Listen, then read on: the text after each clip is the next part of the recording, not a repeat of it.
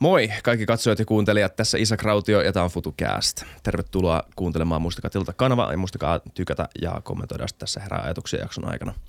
Mennään jaksoon. Tervetuloa vieraaksi aivotutkija Lauri Nummenmaa. Tervetuloa FutuCastiin.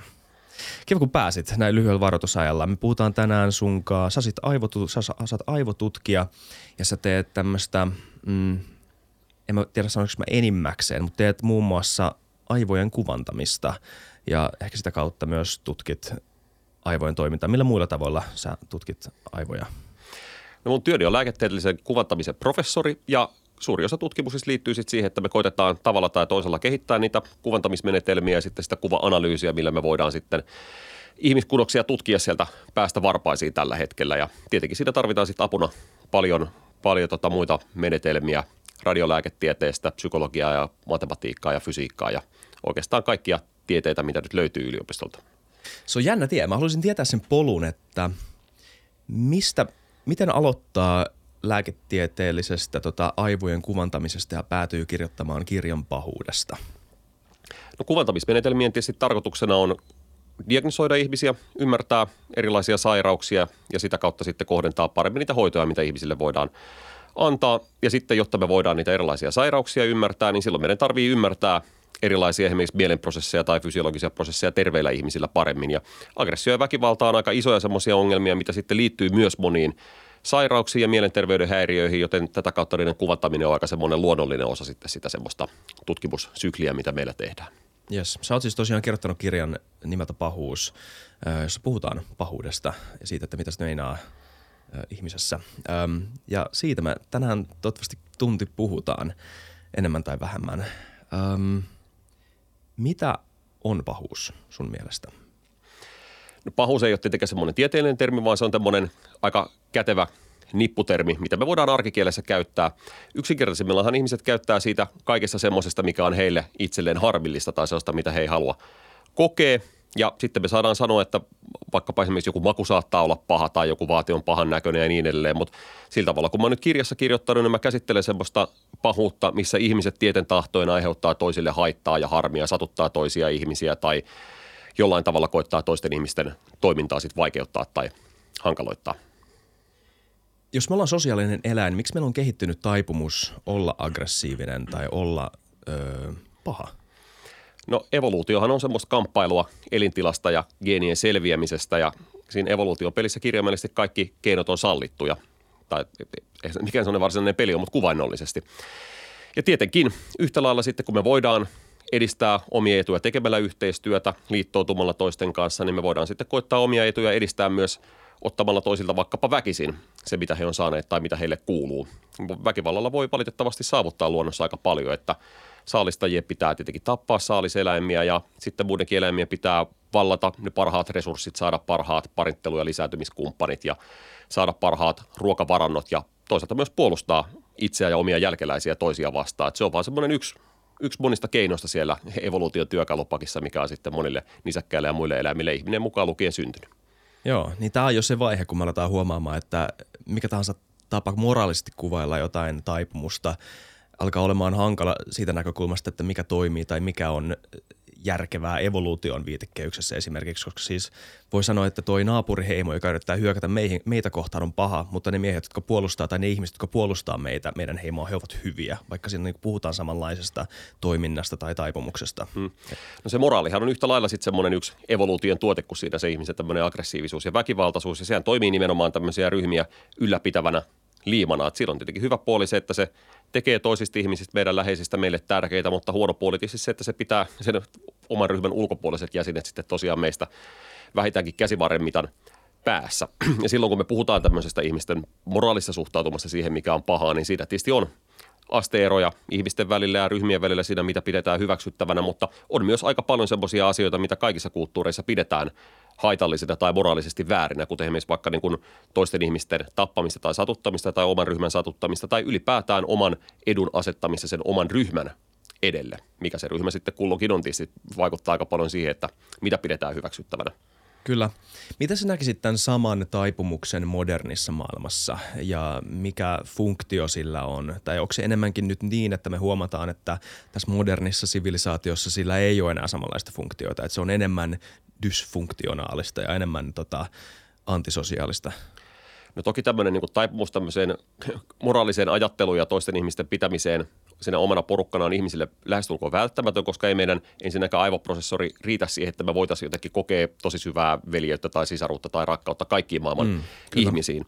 Ja me ollaan kuitenkin lähtökohtaisesti aika pienien piirien laji, mutta toisaalta tämmöinen nykyaikainen yhteiskunta, missä sitten meillä on tietoverkkoja ja mahdollisuus olla yhteyksissä puhelimella ja viesteillä ja muilla toisella puolella maapalloa olevankin ihmisiä, niin se on laajentanut tällaista meidän moraalista kehää todella paljon verrattuna siihen, että esimerkiksi vaikka YK on ihmisoikeussopimuksen mukaisesti kaikilla ihmisillä on samat inhimilliset perusoikeudet, mikä ei ollut lainkaan itsestäänselvyys vielä vaikkapa 200 vuotta sitten, että voi ajatella, että se moraalipiiri laajenee tietyllä tavalla, ne ihmiset, kenestä meidän on pidettävä huolta ja välitettävä, mutta ei ne siteet siis siellä niin kehän ulkopuolella edelleenkään ole niin vahvoja kuin siinä meidän ihan vaikkapa oman ydinperheen kesken. Kyllä, niin se ei ole niinkään, että se sosiaalinen piiri olisi laajentunut, se on se, että me ollaan irrotettu ne moraaliset oletukset ja niiden tämmöinen eksklusiivisuus, mikä se voisi olla suomeksi se sana, semmoinen niin kuin, me ollaan laajennettu, me ollaan ymmärretty, että me voidaan ajatella muitakin ihmisiä samalla tavalla tai samankaltaisesti, kun me ajattelemme oman heimomme tai piirimme ihmisiä. Joo, sillä tavalla tavallaan se, että minne asti se moraalinen kehä ulottuu, niin se on varmaan laajentunutkin aika paljon, mutta sitten kaikista tiiveimmät, välttämättömimmät ja rakkaimmat siteet meillä, niin ei niiden määrä ole hirveästi kasvanut ja tietysti voi ajatella, että se on ikävä asia, että me ei kaikista ihmisistä voida välittää tai pystytä välittämään yhtä paljon, mutta toisaaltahan se on semmoinen asia, mikä tekee meidän inhimillistä elämästä aika ainutlaatuista, että meillä on tiettyjä ihmisiä, ketkä meillä on ihan hirvittävän tärkeitä ja ainutlaatuisia, että he sitä omaa kumppania haluaa vaihtaa mihinkä toiseen ihmiseen, jos on tosi rakas, tai omia lapsia haluaa vaihtaa toisiin lapsiin mistään hinnastaan. Sehän on, mikä tekee nimenomaan ihmiselämästä sitten aika erilaista kuin varmasti monella muulla lajilla, millä tämmöisiä suhteita ei ole. Eikä me varmaan pystytä edes käsittämään, mitä se tarkoittaisi kantaa 7 miljardin ihmisen kärsimystä omalla täydellisellä empatiakyvyllään, meidän rajallisella kapasiteetilla käsitellä tunteita, niin kuin ihan omiakin tunteitamme. No se ei tähän meidän aivojen laskusysteemiin mahdu, koska ne evoluutio on se meidän aivon tällaiseksi muokannut. Onhan olemassa paljon sellaisia lajeja, missä esimerkiksi vaikkapa mehiläisiä, missä kaikki pesää puolustavat mehiläiset on enemmän tai vähemmän tarkkoja kopioita omasta itsestään. Tai on niin tarkkoja kopioita omasta itsestään, että se on sen geenin kannalta sama, että kuollaanko itse vai kuoleeko se kaveri, joka sitä naapurista kuolee. Mutta tämmöisillä eläimillä tietysti ei voi ollakaan semmoista monimutkaista ja hienovireistä sosiaalista tiedonkäsittelyverkostoa siellä aivoissa kuin meillä, koska mehän tiedetään, että meidän täytyy olla ihan eri tavalla vaikkapa oman veljen tai oman pomon tai vaimon tai ventovieraan ihmisten kanssa. Ja sehän vaatii hirvittävästi tiedon tallentamista muistiin ja jatkuvaa tiedon muokkaamista ja käsittelyä. Kyllä. Tuli mieleen takaisin siihen pahuuteen ja aggressioon. Anteeksi. Moni pitää semmoista aggressiivisuutta tai pahaan kykeneväisyyttä ja pahojen tekojen toteuttamista jotenkin sairaaloisena. Että se on sairaaloinen piirre ihmisessä. Jos ihminen kykenee tekemään noin pahasti jollekin toiselle ihmiselle, se on sairas päästään. Onko tämä sun mielestä virhe ajatella näin lähtökohtaisesti? Mä sanoisin sillä tavalla, että sairaus ei ole mikään primäärisyy ihmisten väkivaltaisuudelle tai pahuudelle. Et se on olemassa oleva syy. On olemassa tiettyjä sairauksia, missä me tiedetään, että ihmisten väkivaltaisuus ja aggressiivisuus lisääntyy voimakkaasti. Esimerkiksi päihteiden käyttöhäiriöt on klassinen esimerkki tästä tai erilaiset skitsofreniset psykoosit. Aika moneen itse asiassa psykiatriseen sairauteen tai neurologiseen sairauteen liittyy tämmöistä aggressiivisuuden lisääntymistä, kuten vaikkapa sitten erilaisiin otsalohkorappeomiin. Mutta nämä on häviävän pieni osa siitä vaikkapa esimerkiksi rikollisuudesta, mitä Suomessa ilmenee. Et suuri osa rikoksistahan on täysissä sielun ja ruumiin voimissa olevien ihmisten tekemiä, että he ei ole lainkaan sairaita missään lääketieteellisessä mielessä. Että se on tämmöinen jälleen yksi tämmöinen ihmisten ehkä kielikuva siitä, että kun sanotaan, että joku asia on omasta näkökulmasta poikkeuksesta tai semmoista, mihin me ei itse kyetä, niin me pidetään sitä sitten jotenkin, me ehkä otetaan siihen etäisyyttä sillä tavalla, että sanotaan, että se on sairasta, että se on jotain semmoista, mihin me ei ikinä koskaan itse kenties sitten ryhdyttäisiin, vaikka meillä kaikilla kuitenkin on valmius tarvittaessa toista ihmistä lyödä tai jopa suorastaan tappaa, jos oikein tiukka paikka tulee. Tämä on jännä avaus semmoiseen kysymykseen, johon mä haluaisin sun mielipiteen. Ja se on se, että miten me voidaan arvioida ihmisen omaa vastuuta, syyllisyyttä ja mä en tiedä, miten mä kääntäisin sanan agency suomeksi, mutta tämmöistä itsemääräämisoikeutta tai agenssi. Mä sanon nyt agenssi tässä jaksossa, koska se on helppo käyttää sitä semmoisena korvikkeena, mutta puhutaan siis siitä, että ihminen pystyy itse määrittämään ja määräämään ja päättämään omat valintansa. Missä vaiheessa me voidaan pitää ihmistä vastuullisena teoistaan, pahoista teoistaan, jos sillä esimerkiksi on, sanotaan nyt ekana esimerkkinä, silloin vaikka tämmöinen aivolohkojen vaurio. Miten me pitäisi arvioida sen vastuullisuutta siinä? No rikosoikeudellisessa mielessä tietenkin, jos tämmöistä epäillään, jos ihmistä epäillään rikoksesta, niin sitten voidaan tietenkin tehdä mielentilatutkimus. Arvioida, että pystyykö ihminen oikeasti ymmärtämään sen tekonsa, mitä hän on tehnyt ja pystyykö hän omaa käyttäytymistään ohjaamaan sillä tavalla, kun aikuinen terve ihminen pystyy. Ja näitä tehdään pieni määrä Suomessa tyypillisesti erilaisista vakavista rikoksista epäilyille ihmisille, henkirikoksista tyypillisesti. Ja hyvin pieni osa ihmisistä, ketkä sitten tämmöiseen määrätään, niin sitten todetaan syyntäkattomuksessa, että he omasta käyttäytymistään pystyy olemaan vastuussa. Et tämä ehkä kertoo siitä, että suurin osa aikuisista kuitenkin on kykeneviä sitä omaa käyttäytymistään ohjaamaan tekemään tämmöisiä valintoja, että vaikka lyönkö toista tai ostanko puukoa, lähden sen kanssa kaupungilla riehumaan. Eli tämmöiset tapaukset on verrattain selkeitä rikosoikeudellisesti. Sitten toinen asia on tietysti, että esimerkiksi pieniä lapsiahan me ei tyypillisesti pidetä, tai pienet lapset ei ole rikosoikeudellisessa vastuussa. Ikäalaraja vähän vaihtelee maasta toiseen, mutta tämä on aika tämmöinen yleinen käytäntö ja siinä on sitten taas tämmöinen aika selvä kehityksellinen näkökulma, että pienet lapset ei ymmärrä tekojensa seurauksia samalla tavalla kuin aikuiset, mutta kaikkialla maailmassa tämmöinen samanlainen raja on johonkin kuitenkin sitten asetettava tai asetettu. Kyllä. Ja vaikka ihminen olisi sitten vaikka hänen impulssikontrollinsa olisi heikentynyt vaikkapa sen takia, että hän on käyttänyt vaikka alkoholia tai päihteitä, niin sitten tietenkin voidaan ajatella, että ihmisellä kuitenkin on jonkunnäköinen kyky valita se, että rupeako hän sitten näitä päihteitä käyttämään tai lähteekö hän niiden kanssa sitten kaupungille seikkailemaan vai pysyykö vaikkapa kotona. Niin. Ilman tätä kykyä olettaa, että siellä on joku oma valinta, niin meillä ei olisi semmoista rikosoikeudellista järjestelmää kuin meillä nyt olisi. Ja meidän moraalikäsityskin, joka on sen oikeusjärjestelmän perustana, sekään ei olisi enää johdonmukainen millään tavalla. Joten me ollaan vähän jumissa tämän oletuksen kanssa, vaan? No en mä ehkä ajattelisi sillä tavalla, koska koko se meidän yhteiskunta ja säännöt ja sopimukset perustuu tietenkin siihen, että ihmiset voi valita, mitä he tekevät. Me pystytään omaa käyttäytymistä ohjaan ja pelkästään ihmiskunnan historia ja meidän arkikokemushan osoittaa, että suuri osa ihmisistä tähän kykenee. Ja sitten meillä tietysti, koska se yhteistyö on niin hyödyllistä meidän lajille, niin meillä tarvii olla joku semmoinen systeemi, että me voidaan kaikkia ihmisiä sitten vähän tällainen niin reippaamman puolellisesti kannustaa tekemään hommia kimpassa eikä sooloilemaan. Ja sen takia meillä on sitten myös tämmöinen esimerkiksi rikosoikeudellisen vastuun käsite niitä ihmisiä varten, ketkä ei sitten halua tai äärettömän harvinaisessa tapauksessa kykene noudattamaan tätä yhteisesti sovittua säännöstöä. Että jos meillä ei tämmöistä vapaata tahtoa olisi, niin silloin mitään tämmöistä yhteiskuntaa ei tietysti olisi olemassa lähellekään semmoisessa muodossa kuin mitä me sitä nykyään ajatellaan. Joo, kyllä. Mä oon ihan täysin samaa mieltä siitä. Mä en siis sano, että meidän ei pitäisi ajatella näin. Mutta se on musta ihan mielenkiintoinen. Se vapaan tahdon keskustelu voi myös olla siis täysin turha. Että siis mitä väliä täällä loppujen lopuksi on, koska me kuitenkin joudutaan elämään niin kuin me elettäisiin vapaalla tahdolla. Mutta on kuitenkin mielenkiintoista miettiä tällä niin kuin meidän sillä tavalla, kun me ymmärretään maailmaa ja miten maailma vaikuttaa meihin ja toisinpäin, niin on mielenkiintoista yrittää etsiä sitä rajaa, että missä me voidaan vetää ihmisen oma vastuu ja tämmöinen niin kuin yhteisön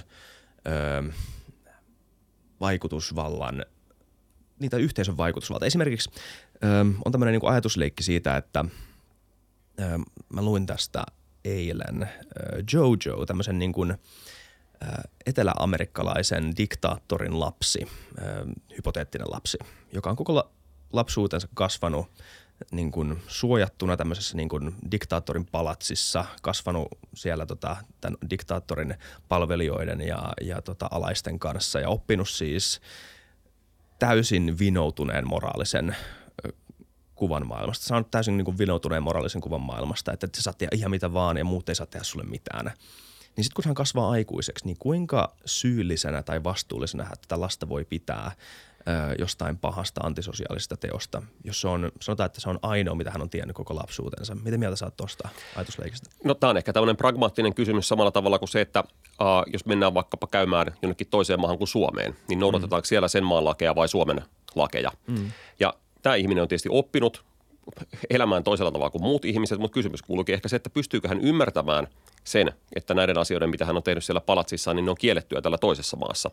Ja jos hän sen pystyy ymmärtämään, niin kuin jos nyt kyse on ajatusleikissä terveestä aikuisesta ihmisestä, niin silloin tietysti hän on vastuussa siitä, mitä hän tekee. Samalla tavalla kuin vaikkapa, jos ajattelin itse, että vaikkapa... Voinko me keskeyttää? Tehdään tässä vähän mielenkiintoisempi. Että siis hän on kykeneväinen ymmärtämään sen, jos hän olisi oppinut sen, mutta hän on ikinä oppinut sitä. Hän on suljetussa ympäristössä koko lapsuutensa.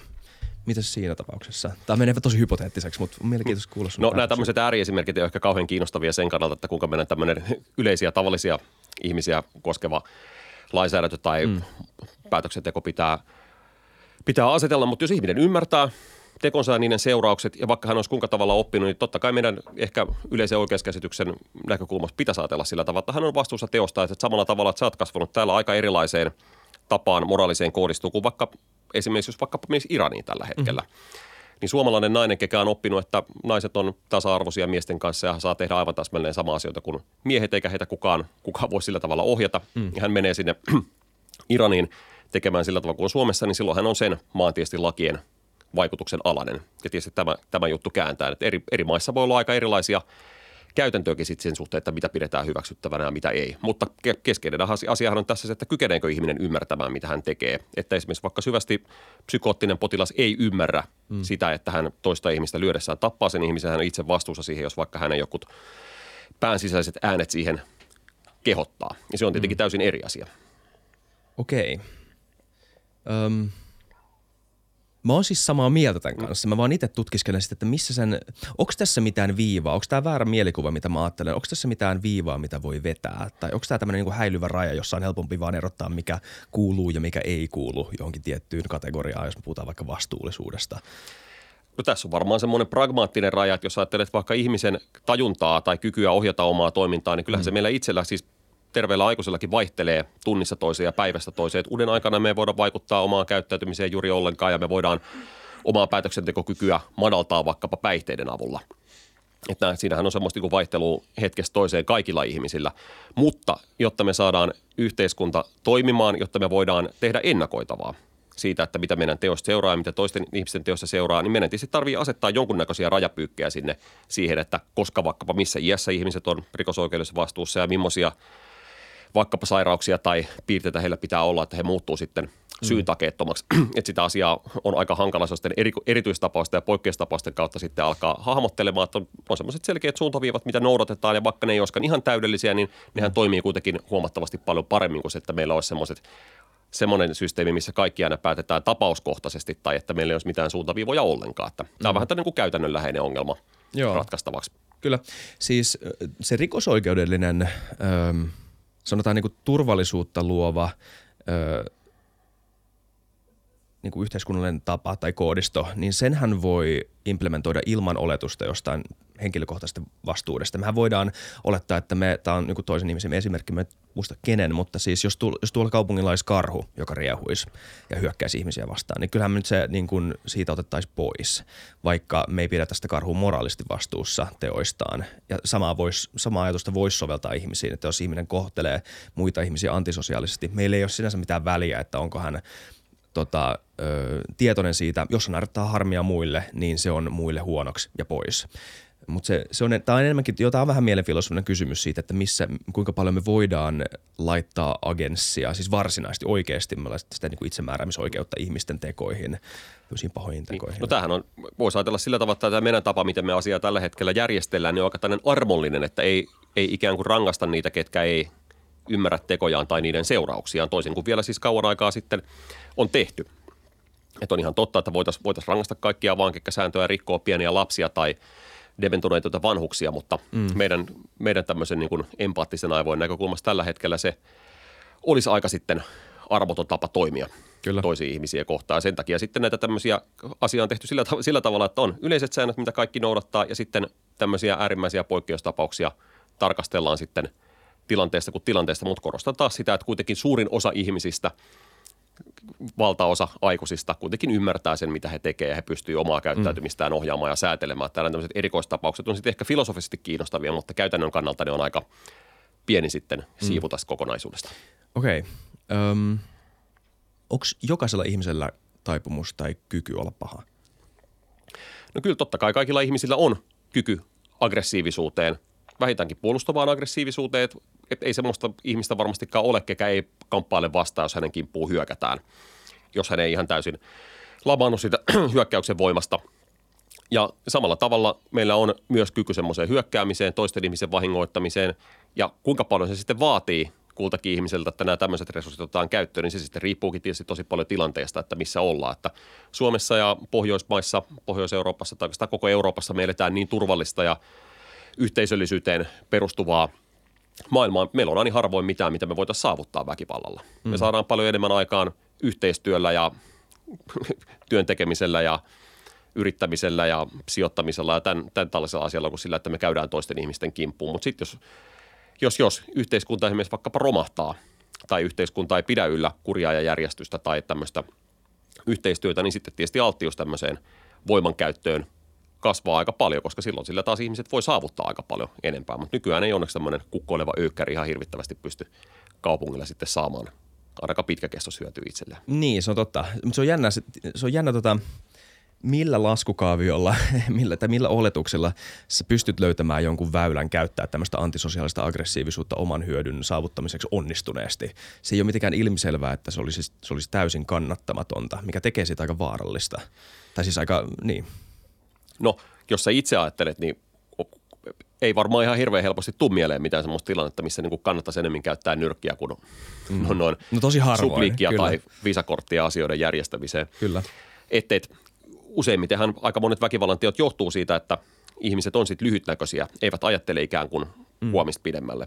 Niin. Me ollaan opittu siihen, että monet hyvät asiat ja palkinnot seuraavasta sitten ankarasta työstä tai pitkäjänteisestä työskentelystä, ja ne palkkiot saattaa tulla pitkän ajan päästä ja me pystytään ikään kuin pidättämään sen nautinnon saamista. Me tiedetään, että voidaan luottaa toisiin ihmisiin, että jos mä vaikka lainaan sulle 10 euroa rahaa, niin sä todennäköisesti maksat sen huomenna korkojen kerran takaisin. Mutta jos mä en niin luota suhun, että sä maksat sen huomenna, niin silloinhan mä tietysti pyydän monta kertaa enemmän korkoa. Ja jos mä en ollenkaan luota siihen, että sanat sen 10 takaisin, niin mähän saatan ottaa sen sun taskusta väkisin. Eli tämmöinen luottamus siihen, että asiat järjestyy ja tapahtuu tulevaisuudessa myös samalla tavalla kuin ne on tänään tapahtunut, niin on aika tehokas sitten tämmöinen jarrupoli tämmöiselle. Joo, kyllä. Mä oon lukenut paljon kansainvälisistä suhteista nyt viime aikoina tänä vuonna nyt sattuneesta syystä. On vähän ymmärtää maita ja sotaa ja tämmöistä, niin tämmöinen poliittinen realismi on iso. Tai siis tämmöinen niin kuin IR-realismi on yksi iso suunta siinä, missä ajatellaan, että tämmöinen niin kuin, tämmöiset alla olevat piilevät voimasuhteet on se, joka oikeasti määrittää kansainväliset suhteet. Tai tälleen primäärisesti määrittää kansainväliset suhteet. Ja se on sinänsä, siis mä ymmärrän sen premissin siinä, mutta siinä jotenkin sivuutetaan tämä sun pointti, mikä on mun mielestä tosi hyvä. Ja se on se, että tämmöinen maiden tai ihmisten välinen luottamus on täysin oikea mitattava asia, joka vaikuttaa siihen, että miten nämä yksilöt käyttäytyy ihan ittenään ja miten he suhtautuu maailmaan ja muihin. Niin kuin sä sanoit tässä sun esimerkissä, sä suhtaudut lähtökohtaisesti maailmaan eri tavalla, jos sä pystyt luottamaan siihen vuorovaikuttavaan, mikä reciprocal on suomeksi. Vastavuoroiseen niin kuin, hyvän tekoon tai tämmöiseen vastavuoroiseen käyttäytymiseen. Ja tämähän on kaiken tämmöisen niin kuin nykyaikaisen valtion välisen suhteiden perusta tämmöinen luottamus tai kaupankäynti. Et se on, monet tutkijat ajatteleekin semmoinen, että yksi tämmöinen rauhaa maailmaan tuova tekijä on nimenomaan tämmöinen kaupankäynti, että me ollaan siirrytty tämmöistä niin kuin feodalismista tai merkantilismista tämmöiseen niin kuin kaupankäyntiin, ja kauppaa ei synny, jos ei ihmisten välillä ole luottamusta. Ja sitä semmoista luottamusta vaikka valtioihin, sitähän voidaan niin kuin monella tavalla mitata, mutta yksi suora on just tämä esimerkki, mitä äsken sanoin, että paljonko esimerkiksi valtiot joutuu maksamaan korkoa lainarahasta, mitä he markkinoilta hakee. Jos me luotetaan, että Saksa maksaa velkansa takaisin ajallaan tai Suomi maksaa velkansa ajalla, niin korot on verrattavien pientä. Ja jos mietitään, että millä rahalla lainaisi Venezuela tai millä korolla antaisi Venezuelaan rahaa lainaa, niin se on varmaan aika paljon korkeampi, koska ei ehkä samanlaista luottoa. Ja sillä ei ole väliä, että onko pankilla armeijaa ja sulla maalla on. Sä et voi vaan hyökkää sinne pankkiin hakemaan niitä sun rahoja tai sanoa niille, että joo, me ei makseta. Markkinat ei toimi niin. No markkinat ei toimi niin. Totta kai ihmiset voi koittaa pankkiryöstöä niin. Ja valtiot voi koittaa toisten valtioiden rajoja sitten siirtää tai muuttaa ja se ei kauhean tehokas tapa ole viimekään vuosina ollut, eikä tänäkään vuonna näytä olevan niin kuin ihan kauhean tehokas tapa sitten omia etuja edistää. Että tietenkin se, niin kuin se lainankorko nyt vain yksi esimerkki siitä, mitä se luottamusta syntyy, mutta se on sellainen yksi niin kuin aika simppeli keino, millä sitä voi mitata. Ja ihmisethän nyt ei tietysti toistensa luottamusta suoraan mittaa rahaa lainaamalla, että harvoin me toisille ihmisille tietysti privaattina rahaa lainataan, mutta samalla tavallahan me jatkuvasti arvioidaan, että voidaanko me toisiin ihmisiin luottaa, että me ehkä sitten enemmän pidetään jotain semmoista intuitiivista kirjaa mielen sisällä niistä vaikkapa palveluksista, mitä me toisille ihmisille ollaan tehty. Että ollaanko me jeesattu toista ihmistä muutossa ja onko toinen ihminen tarjonnut meille vaikka kaljat baarissa, kun me ollaan viimeksi oltu yhdessä ja voidaanko me luottaa siihen, että toinen kaveri tulisi vaikka meidän lapsia vahtimaan silloin, kun me lähdetään itse ravintolaan ja tällä tavalla, että me käytetään tämmöistä vähän niin kuin sosiaalista, intuitiivista, implisiittistä valuuttaa siihen sitten toisten ihmisten luottamuksen arvioimiseen. Joo, kyllä. Terveissäkin ihmissuhteissa on tietty määrä semmoista välineellisyyttä, mikä ei ole mitenkään mun mielestä negatiivista. Mun mielestä se ei tee ihmissuhteista mitenkään sen kylmempiä. Nämähän voi olla aitoja, mutta niissä on joku tämmöinen, jos niihin keskittyisi, niin huomaisi, että tässä on jotain tämmöistä niin kuin vähän jopa välineellistä myötä vuorovaikuttavaa tai vastavuoroista välineellisyyttä, eikö vaan? Niin, no biologi nyt tietysti ainakin sanoisi, että eihän se ole mikään ihme, että totta kai kaikki suhteet perustuu jonkunnäköiseen vastavuoroisuuteen. Että vaikka me ihmiset koetaan sitten se semmoisena ystävyytenä tai rakkautena tai lämpönä, niin ne tunteet loppujen lopuksi kertoo siitä, että me saadaan tämän toisen ihmisen kanssa jotenkin enemmän aikaan kuin jonkun toisen ihmisen kanssa, että monet parisuhteet, se välinearvo, niin se saattaa olla, jos nyt tällä ihan kylmän biologisesti ajattelee vaikka se lapsi, mikä syntyy, että omat geenit pääsee jatkamaan sitten sukua eteenpäin tai se, että sitten kavereiden kanssa voidaan menestyä yhdessä paremmin tai tehdä jotain hauskaa kuin pelkästään yksistään kimpassa, että en mä sitä välinearvoa dissaisi minä tämmöisenä pelkästään taloustieteellisenä kylmänä asiana, että totta kai me voidaan ajatella, että se on ihan niin kuin hieno asia, että ihmiset tosiaan on toisilleen tärkeitä, jos se tämmöinen välinearvo tarkoittaa, että me voidaan sitten selvitä maailmasta paremmin ja pienemmällä ruhjeella ja kolhulla, kun meillä on niitä ystäviä, ketkä auttaa meitä konkreettisesti. Just niin. Mä oon samaa mieltä, että ne ei ole mitenkään niin kuin, se aito rakkaus ja välineellisyys ei ole välttämättä vastakohtia. Ei ne ole ollenkaan niin kuin vastakohtia sen toisestaan, että se rakkaus vaan kertoo siitä, että me saadaan siltä toiselta ihmiseltä jotain sellaista, mitä me tarvitaan, että liittolaisuutta ja yhteys toiseen pysyy yllään, meillä on rakkautta ja lämpöä ja seksiä ja onnea ja niin edelleen. Just niin. Nyt nehän on tärkeitä asioita sitä parisuhteessa nimenomaan. Nyt tulee vähän iso kysymys. Ootko tämän premissin kanssa samaa mieltä? Viimeiset 100 vuotta on ihmiskunnan parhaimmat ja vähiten pahat tai eniten hyvinvoiva 100 vuotta. Ehdottomasti. Ei tämän parempaa aikaa ole koskaan, tai tämmöistä, jos katsotaan tämmöistä pidempää ajanjaksoa 10 vuosia, niin koskaan planeetan pinnalla ollut. Että koskaan ei ollut ihmiskunta rikkaampi, koskaan ei ole ollut esimerkiksi lapsikuolleisuus pienempi, koskaan ei ole ihmiset osanneet lukea yhtä hyvin, koskaan ei ole sivistys levinnyt niin laajalle planeetan pinnalle kuin se tällä hetkellä on, ja koskaan ei ole ollut kurjuutta myöskään maapallon pinnalla niin vähän kuin tällä hetkellä on. Että ei tästä oikein ole kahta sanaakaan. Loistava vastaus ja täysin samaa mieltä. Sitten mun jatkokysymys, tai siis mun pääkysymys tähän on, miksi me ollaan nähty ihmiskunnan historian pahimmat hirmuteot näiden viimeisen 100 vuoden aikana? Se varmaan johtuu siitä, että meillä on tämmöistä tietynnäköistä niin kuin likinäköisyyttä siinä meidän historiaperspektiivistä. Me katsotaan sitä lähihistoriaa kaikista eniten. Ja eli sä et ole samaa mieltä sen lopputuloksen kanssa? Että jos me katsotaan ylipäätään niin kuin kaikennäköisten väkivallantekojen määrää, vaikkapa murhien määrää, henkirikosten määrää, tappojen määrää tai vaikka sitä, kuinka paljon numerisesti vaikka sotia on planeetan pinnalla, niin niiden määrähän on dramaattisesti vähentynyt koko ajan. Ei se tarkoita sitä, että ne pienenisi tällainen niin vaikkapa lineaarisesti tai edes monotonisesti, että totta kai sinne tulee hyppyjä, välillä tulee sota ja välillä tulee kurjempi kausi ja välillä tulee huono sato ja niin edelleen. Jos me katsotaan semmoista niin kuin järkevän mittaista aikaperspektiiviä, niin koko ajan ollaan itse asiassa menty parempaan ja parempaan suuntaan. Ja on hämmästyttävää, että vaikka ihmiskunta on kehittänyt kaikista tuhovoimaisimmat aseensa vasta viimeisten ehkä 100 vuoden aikana, niin niiden käyttökin on ollut aika maltillista ja rajallista. Että atomipommikin on sodassa räjäytetty vain 2 kertaa kuitenkin loppujen. Kyllä, mutta se oli ennen kuin kellään muulla maalla oli atomipommeja. Onko se ihmisen hyvyys vai ihmisen itsesuojeluvaisto, joka on estänyt ton? Sä voit vastata tohonkin, mutta se kiinnostava kysymys on siis se, mä siis viittasin eka ja tokaa maailmansotaan, jotka on niin kuin suurimmat kuolonpiikit ihmiskunnan historiassa. Tässä mä vastaisin ehkä tähän kysymykseen itse, että joo, mutta kato per capita lukuja. Mutta voiko pahuutta mitata per capita, jos kuitenkin puhutaan niin kuin miljoonien ja miljoonien ihmisen kuolemasta samaan aikaan, niin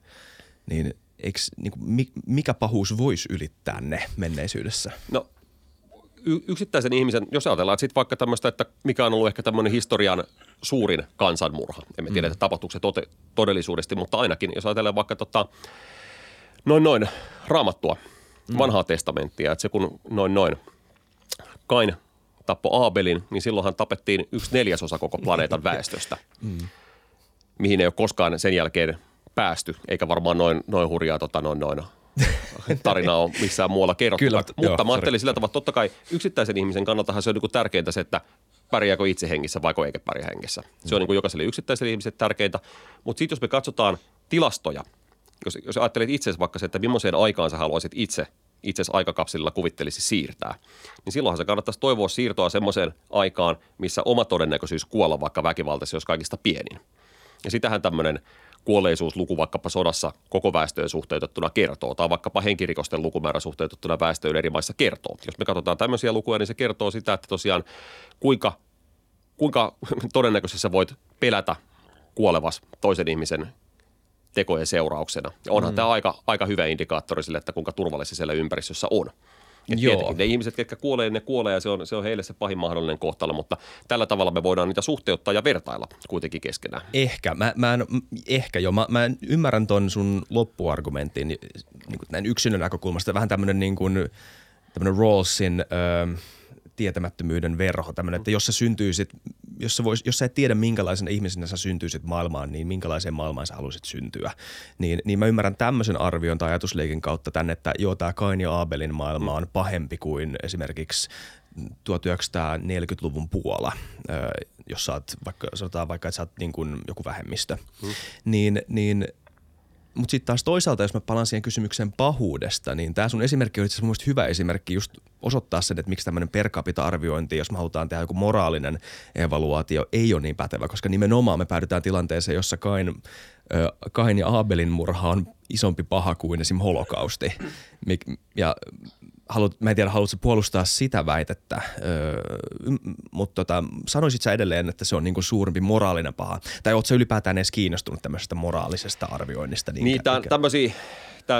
Tässä mennään jo aika sitten semmoiselle niinku äärialueelle, että jos ruvetaan tämmöisiä pahoja tekoja suhteuttamaan keskenään. Että totta kai kaikki ihmiset sanoo, että jos yksi ihminen tappaa yhden ihmisen, niin se on tietysti paljon, se on äärimmäisen paha teko, siitä on vaikea pistää pahemmaksi, mutta sitten jos tappaa vielä toisen ihmisen, niin onhan se vielä pahempi teko, ettei tästä varmaan ole kellään mitään ongelmaa. Mutta jos ajatellaan jälleen kerran tällä niin kuin pragmaattisesti, että seurataan sitä, että mihin suuntaan se ihmiskunta kulkee kokonaisuudessaan, niin tässä kuvitteellisessa Kainin ja Aabelin yhteiskunnassa 1/4 ihmisistä kuitenkin on ollut murhamiehiä, eli se on ollut paljon turvattomampi yhteiskunta kuin yhteiskunta on ollut nykyään.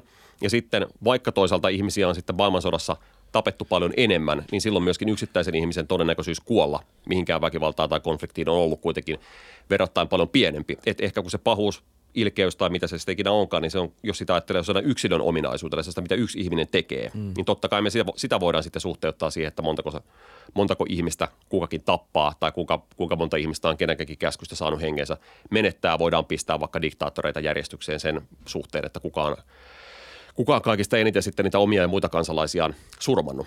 Mutta jos ajatellaan sitä tässä kontekstissa, missä sä alun perin otit esille, että koska on ollut turvallista ja koska on ollut rauhallisinta elää maapallon pinnalla, niin silloin meidän on tietysti järkevintä katsoa sitä suhteessa siihen, että kuinka todennäköisesti ihminen henkensä heittää toisen käden kautta. Kyllä, noin muotoiltuna. Kyllä, mä sanon. Tämä on itse asiassa tosi jännä argumentti. Tosi kiinnostava. Mutta hypätään voisi mä heittää välikommentin? Heitä vaan. Joo, täällä Samuel tuottaja siis mikin takana. Niin, sulla on nyt mikki, meillä on oma Jamie. Joo, mä hyppäsin tähän mukaan. Mielestäni tosi mielenkiintoinen aihe. Ja mä mietin, että tässä on paljon puhuttu pahuudesta. Ja mä ymmärrän, pahuus on vaikea niin käsitellä, luoda semmoinen konkreettinen, mitä pahuus oikeastaan on. Että sehän voi näyttäytyä monella tavalla. Mutta yksi se, mikä mun tulee mieleen, että me ollaan paljon puhuttu nyt muun muassa väkivallasta ja hengenmenettämisestä ja niin edespäin. Ja toinen esimerkki, mikä mun tuli mieleen, on muun muassa nykypäivänä puhutaan aika paljon ihmiskaupasta.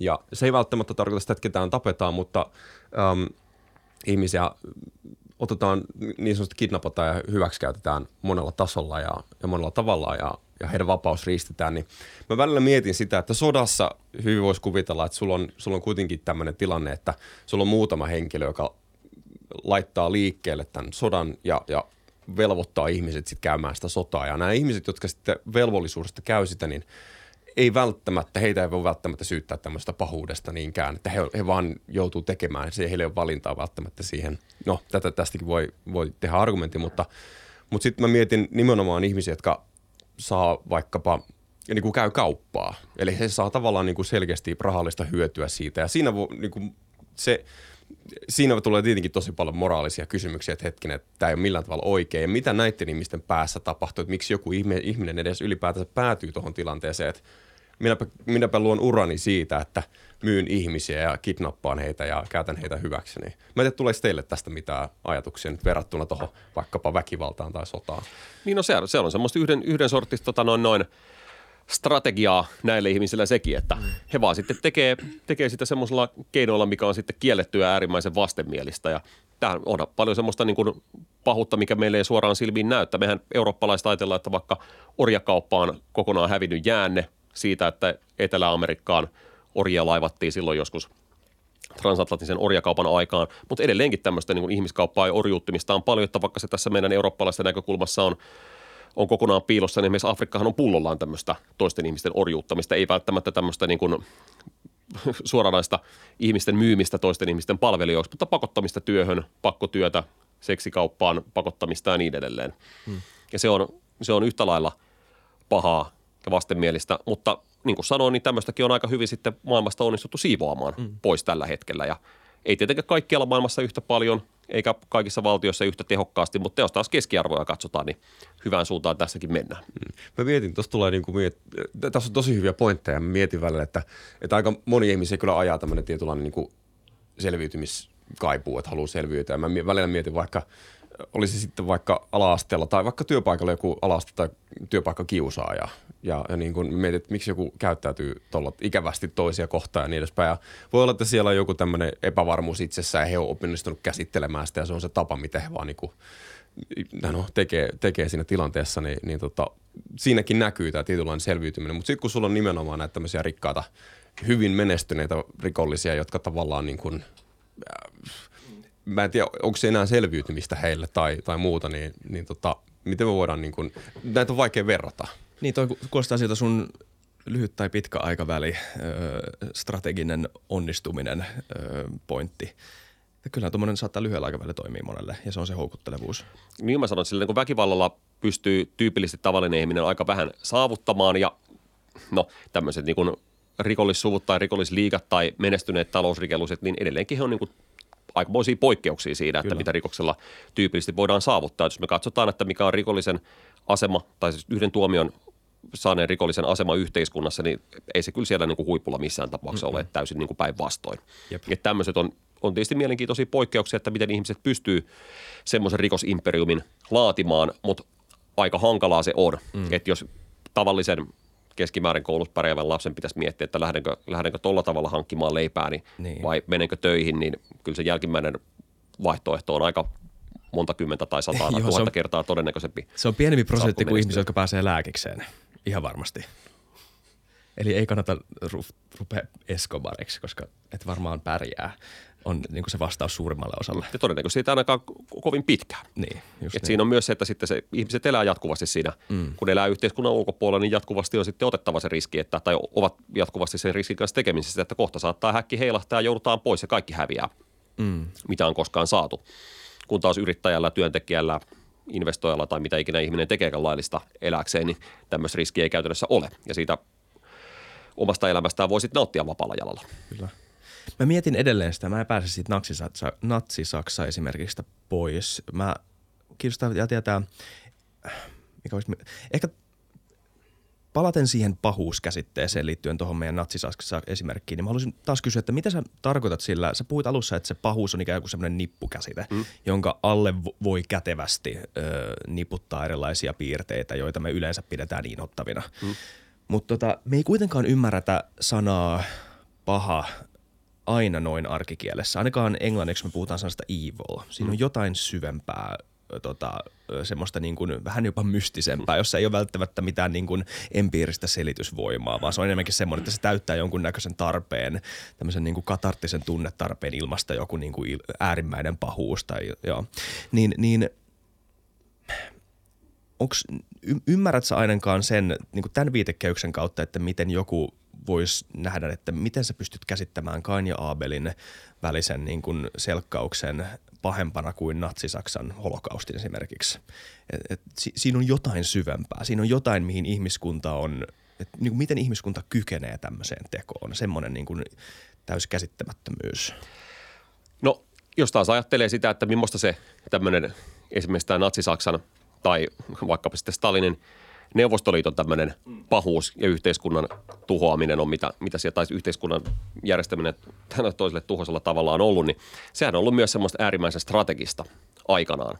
Että eihän ajattele, että vaikka Hitlerin semmoista tätä juutalaisten holokaustia, niin eihän hänenkään primääritavoitteena ollut pelkästään se juutalaisten holokausti, vaan se oli nimenomaan se Lebensraumin valtaaminen kolmannelle valtakunnalle, mitä siellä tehtiin. Että sekin oli tavallaan niin kuin äärimmäisen strategista. Mm-hmm.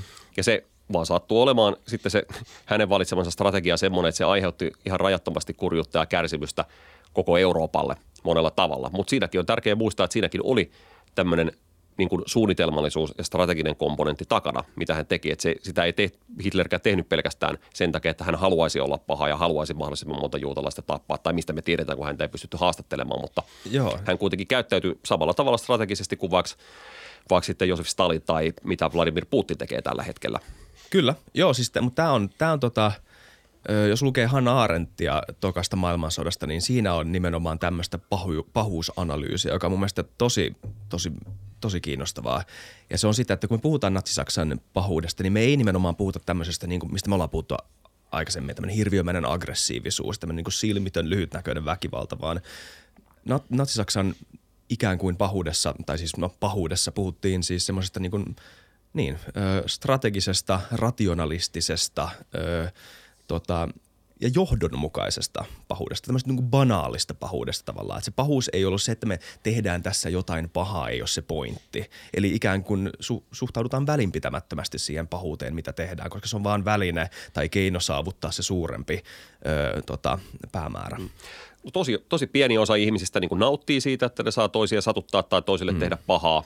Että ainoastaan tämmöiset ihmiset, joilla on tosi voimakkaita sadistisia piirteitä, niin tekee näin, että he saa joko seksuaalista tai muun sortista nautintoa siitä, että he toisia ihmisiä kiduttaa tai pahoinpitelee, mutta heitä on niin kuin tosi pieni määrä. Ei niin paljon, että se voisi mitenkään selittää vaikka tämmöisiä kokonaisia armeijakuntia, mitkä tuhoaa tai raiskaa vastustajia. Että tosiaan kyse on tästä tämmöisestä niin kuin taktisesta, suunnitelmallisesta, strategisesta toiminnasta ja tämmöiseen toisten ihmisen satuttamiseen on tyypillisesti niin kuin kaksi tietä, että toinen on tämmöinen kuumakallen tie, että kiukun puuskassa, silloin kun meidän kontrolli pettää, niin hyökätään toisen ihmisen kimppuun, pistetään turpaan tai annetaan puukosta tai niin edelleen. Tämmöinen perinteinen makea kake ottaa yhteen nakkikioskilla riidan päätteeksi. Ja toinen keino on sitten taas tämmöinen täysin päinvastainen, mikä edellyttää sitten, että me saadaan ne omat tunteet jotenkin suljettua pois, koska tavalliset ihmisethän ei sitä pahaa tai väkivaltaa toiselle suostu tekemään. Esimerkiksi tutkimuksessa on näytetty, että monet ihmiset on niin herkkiä, että pelkästään jos heitä pyydetään ottaa vauva nukkeen jaloista kiinni ja ruhjomaan sen nuken päätä pöydän kulmaan, pitää ikävää rusketta, niin monet ihmiset ei suostu sitä tekemään ja monetkin, ketkä tekee, niin heidän autonominen hermosto kiihtyy ihan hirvittävästi. Eli meillä on tämmöinen jonkunnäköinen luontainen jarrupoliin sitä toisten ihmisten satuttamista vastaan siellä päässä, mikä onkin välttämätöntä, että me voidaan sitten elää kuitenkin tästä niin kuin käsivarren mitan päässä toisista jatkuvasti. Että se takaa sen, että me ollaan jatkuvasti toisten kimpussa. Ja sitten jos sitten ihmistä halutaan joku tämmöinen tuhoamiskone tai tuhoamiskoneisto järjestää, niin se sitten edellyttäisi, että me jollain tavalla saadaan tämä jarrupoliin irrotettua kytkennöistään sitten toiset ihmiset. Ei enää välitäkään sitä toisten tuskasta niin.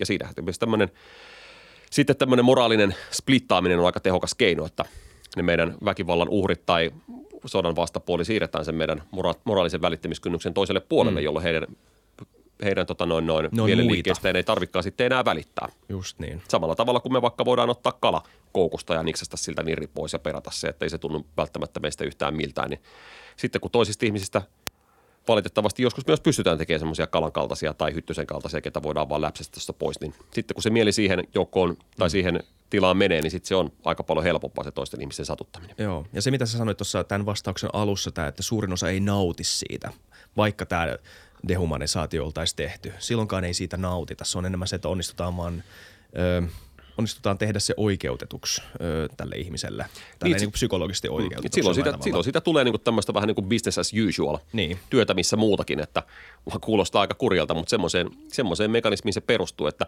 aika vähän on mitään näyttöä siitä, että vaikka sotilaat, ihan ammattisotilaatkaan nauttisi sitä toisten ihmisten tappamisesta sotatilanteissa. Päinvastoin itse asiassa aika monet tutkimukset näyttää, että vaikka jalkaväkisotilaat ampuu tarkoituksella ohi vihollisesta silloin, kun hän saisikin ne jyvälle. Kyllä.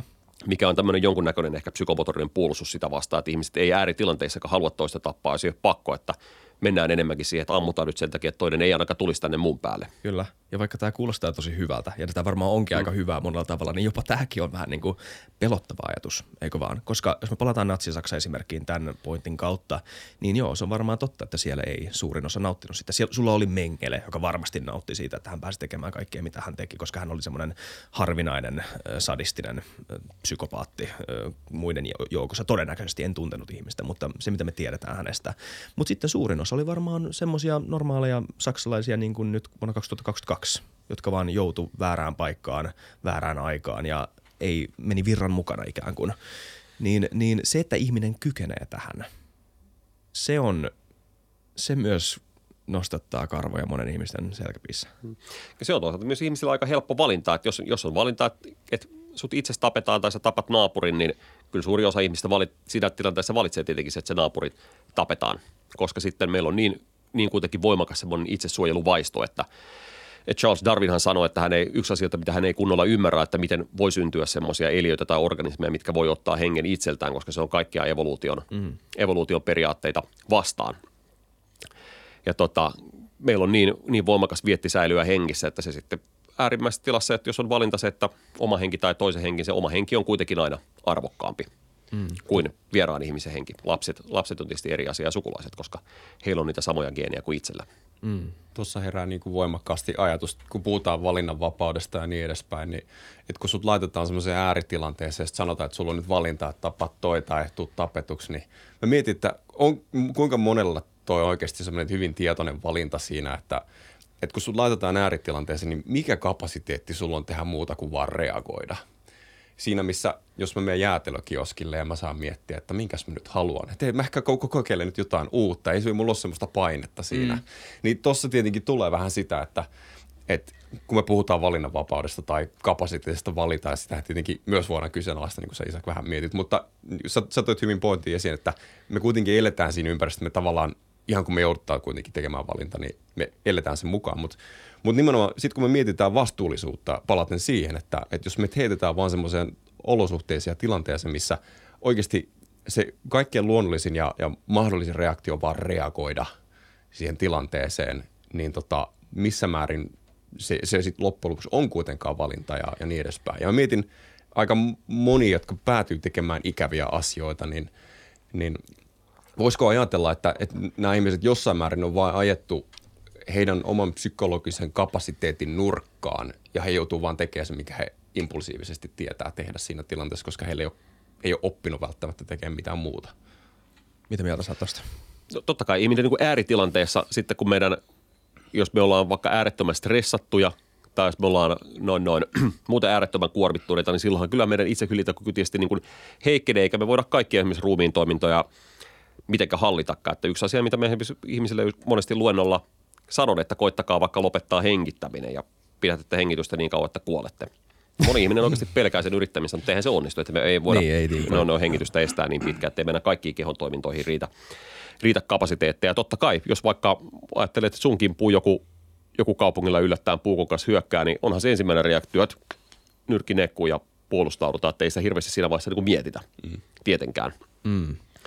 Ja mitä tulee sitten tähän esimerkkiin, että jos ihminen joutuu vaikkapa aseella uhaten, sulle sanotaan, että nyt henki lähtee tai lähdet rintamalle taisteleen asian X puolesta, niin no onko ihmisillä niin kuin mahdollisuutta niin kuin järkevästi valita sitä toista vaihtoehtoa? Toki niin kuin ihminen voisi vaan sanoa, että antakaa tulla kuulakalloon ja ampukaa, mutta kyllähän se sitten taas, jos ajattelee ihan taktisesti, niin näistäkin kahdesta vaihtoehdosta sille ihmiselle itselleen on se parempi, että okei, että nyt mä lähden tekemään jotain ihan hirvittävän kammottavaa, mikä on täysin väärin, mikä ei multa ollenkaan onnistu, mutta sekin on kuitenkin pienempi paha kuin, että multa otetaan henki pois nyt saman tien tässä.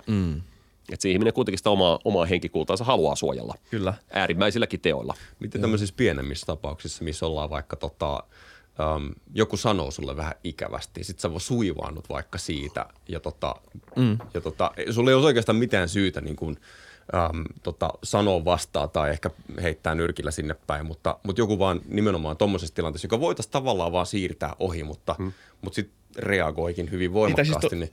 Tuo taustalla on mun mielestä ihan mielenkiintoinen kysymys, ja se on se, että jos me ajatellaan, jos me pidetään semmoisena yhtenä ideaalina ihmisestä, tai nyt ideaalina, mutta semmoisena idealisoituna ihmisenä semmoista äärirationaalista, kylmästi kalkuloivaa homoekonomikusta, joka tekee kaikki päätökset niin kuin rationaalisen tämmöisen niin kuin moraali- tai utiliteettikalkyylin kautta, whatever, hyötykalkyylin kautta, hyötylaskennan, päästiin suomen kieleen vihdoin, niin miten kaukana todellinen ihminen on siinä eri tilanteissa? Sanotaan vaikka tämmöinen suivaantumistilanne tai joku ääritilanne. No siis ylipäätään suuri osa niin kuin ihmisten tai eläinten käyttäytymistä menee erilaisilla niin kuin autopiloteilla, että ei meidän tarvitse miettiä sitä, jos me otetaan lasi pöydältä tai jos me suunnistetaan kotiin. Että me osataan se niin kuin automaattisesti, koska se meidän sellainen tietoisen tiedonkäsittelyn kapasiteetti on kuitenkin verrattain rajallinen. Ja sehän olisi aika hankalaa, jos meillä olisi sellainen yksi pullonkaula, minkä läpi kaikki tämmöiset päätökset menee. Totta. Ja sen takiahan se on hyvä, että meillä on tämmöisiä autopilotteja. Ja sitten tässä niin kuin suunnitelmallisuutta meidän pitää käyttää, tai me käytetäänkin tyypillisesti vähän tämmöisessä pidemmän aikavälin ratkaisuissa. Ja se kannattaakin käyttää, että mietitään, että mitä me elämältä halutaan, missä me halutaan asua, millainen ura ja koulutus me halutaan, kenen kanssa me halutaan naimisiin ja paljonko otetaan pankkilainaa ja niin edelleen. Ja tämmöisillä pitkän tähtäimen suunnitelmilla me voidaan aika myös hyvin välttää niitä sellaisia erilaisia hankaluuksiin hankkiutumistilanteita. Että se on näin mä aina sanon, kun esimerkiksi vaikka tunteiden säätelystä ihmisille puhun, että sitten kun ne tunteet rupeaa varsinaisesti läikähtään yli ja käymään päällä, niin silloin niitä on aika vaikea ottaa enää hyppysiä ja saada haltuun, koska ne vähän niin kuin oikosulkee tietoisen ajattelun muuten.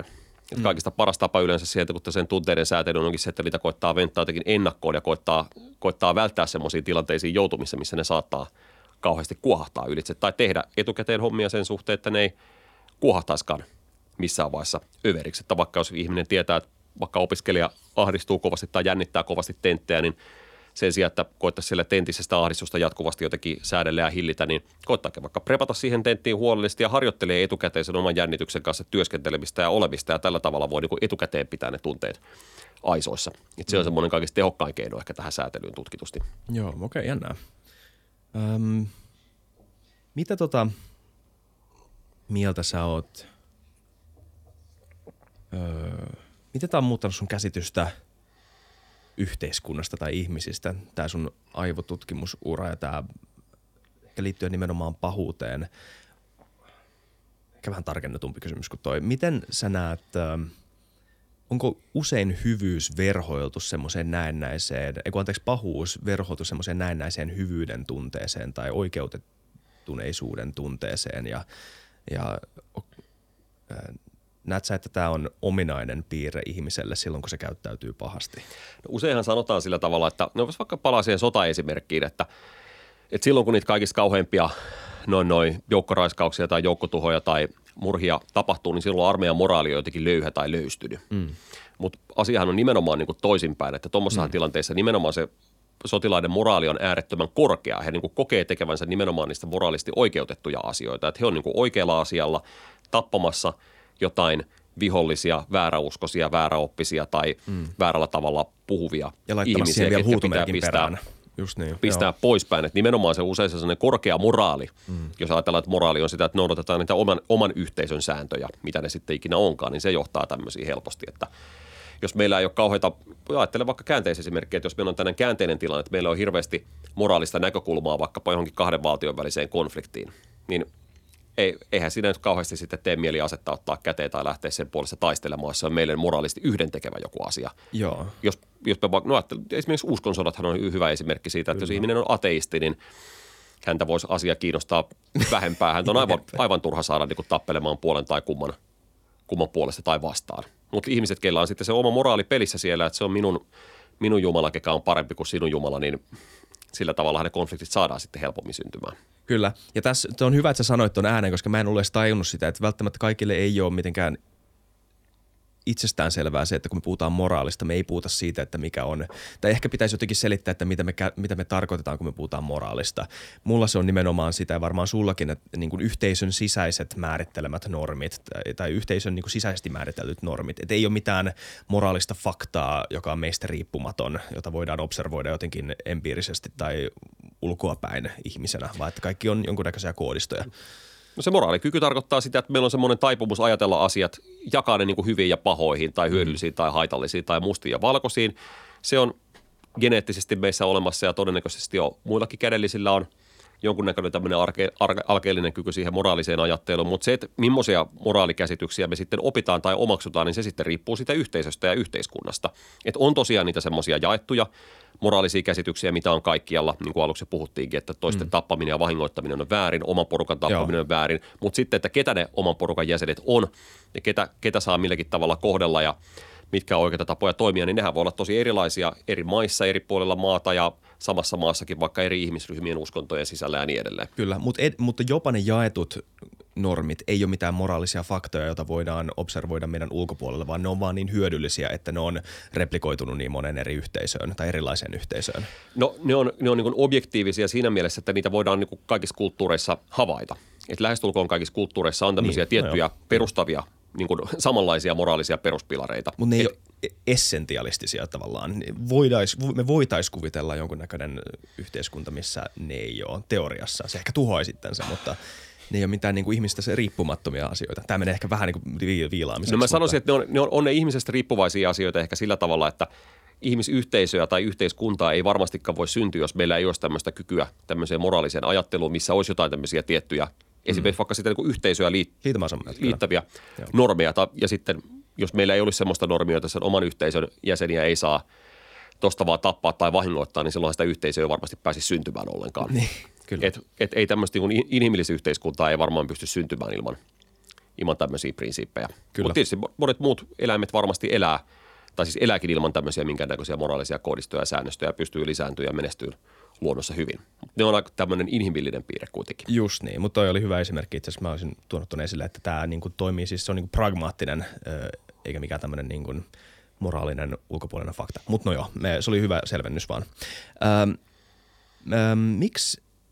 Miksi ihminen on niin hyvä kertomaan itselleen, että se ei ole paha, jos meissä kaikessa on taipuvaisuus olemaan pahoja?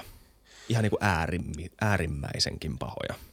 No ihmisen mieli on rakentunut sillä tavalla, että se haluaa pitää semmoisen aika niin kuin koherentin yhtenäisen kuvan itsestään jatkuvasti yllä. Ja se tekee ihan uskomattomia hyppyjä ja loikkia sen vuoksi, että se voisi tämmöisen yhtenäisen kuvan pitää. Ja kun nyt nykyään ajatellaan, että meillä on aika vakaa käsitys siitä, että me ollaan hyviä ja kilttejä kaikille, pidetään toisista huolta, niin jotenkin meidän sitten pitää sinne pystyä myös taiteilemaan päähän se fakta, että me voidaan kuitenkin toisesta olla aika ilkeitä tai pahoja toisillemme.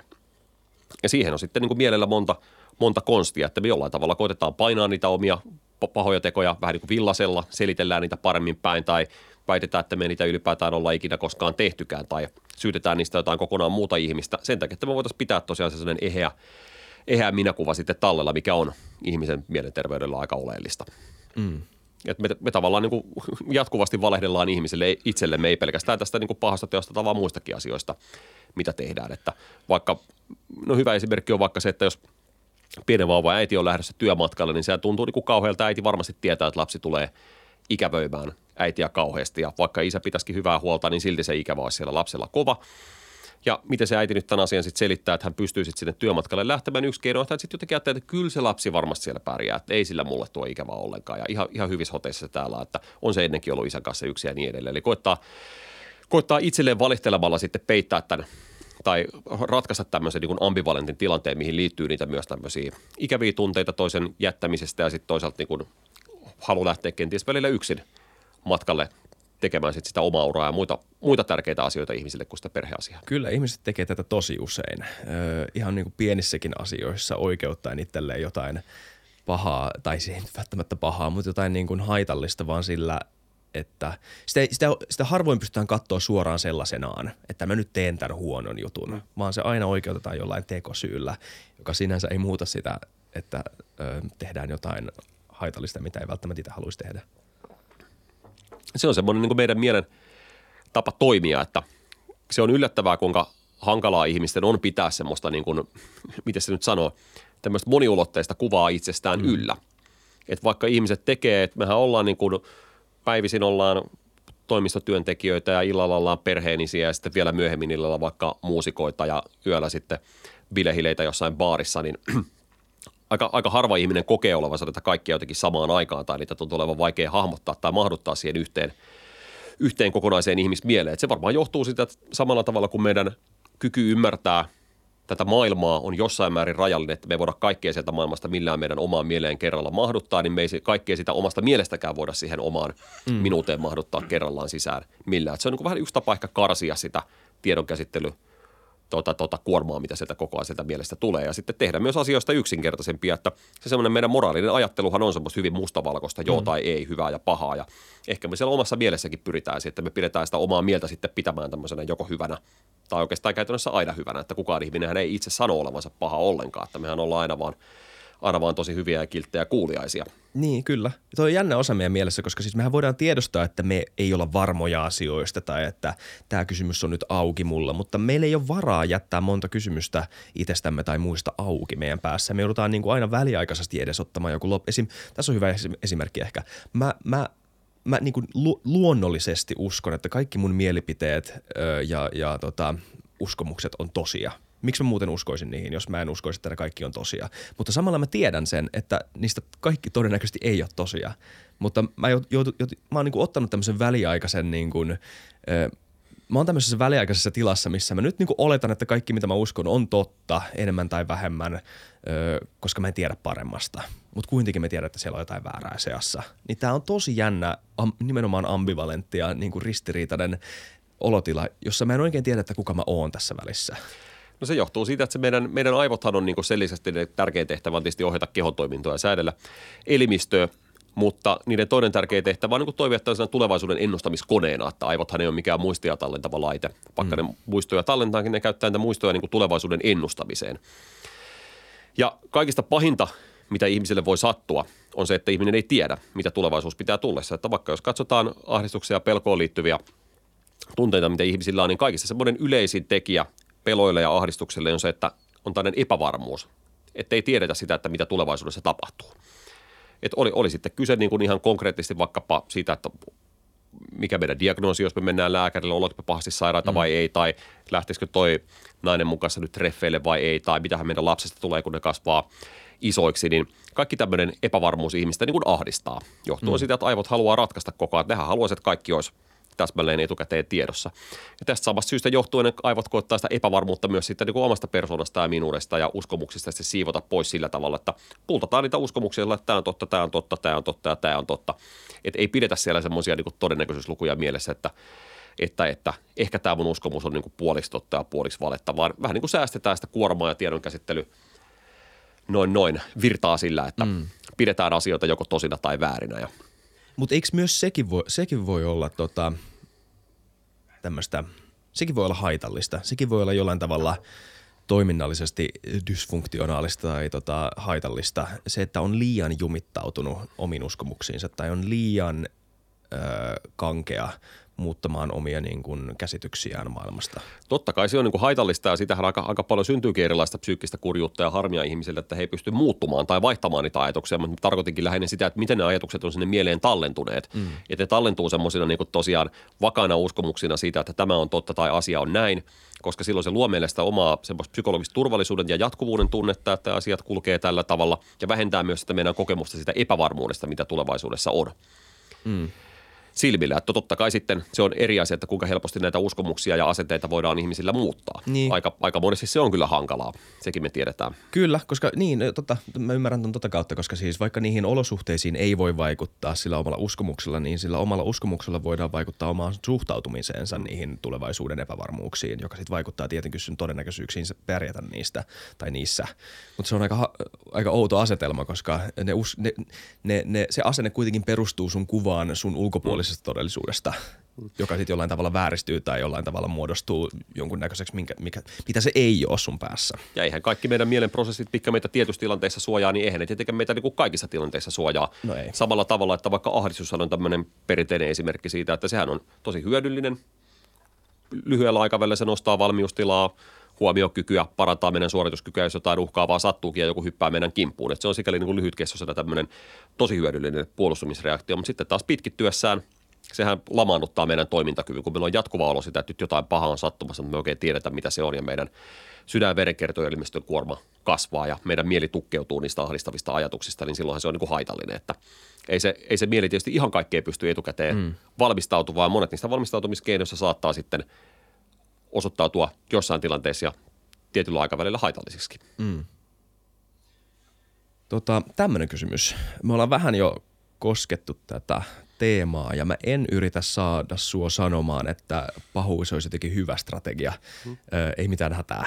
Mutta sulla oli tämmöinen jännä esimerkki jossain artikkelissa, jonka mä luin ennen tätä jaksoa, missä puhuttiin valehtelusta. Ja sulla oli jännä ajatus siitä, että valehtelu on vähän tämmöisen niin kuin kaiken pahan tekemisen perusta ikään kuin, koska kun sä käsitettä sä pystyt niin kuin vilpillä saamaan hyötyä, joka tekee haittaa muulle, niin se on, niin kuin se on se ensimmäinen askel suurimpiin tämmöisiin niin kuin suurimpiin pahuuksiin. Joo, tämmöinen tilasto. 60% ihmisistä valehtelee toistuvasti ja 40% oletettavasti ei. Tämä oli joku, mitä sä olit sanonut. Pitääkö tämä paikkansa? No se on tämmöisiä tutkimuksia, missä on katsottu, että jos ihmiset vaan keskustelee ja juttelee toisten kanssa, niin kuinka usein sinne lipsahtaa jonkunnäköinen valhe joukkoon. Ei välttämättä iso, se saattaa olla pieni muunneltu totuus tai paranneltu totuus ja näin edelleen. Mm. Ja tosiaan näin on, että ihmiset aika sujuvasti semmoisia pieniä paranteluja niihin omiin tarinoihinsa tekee.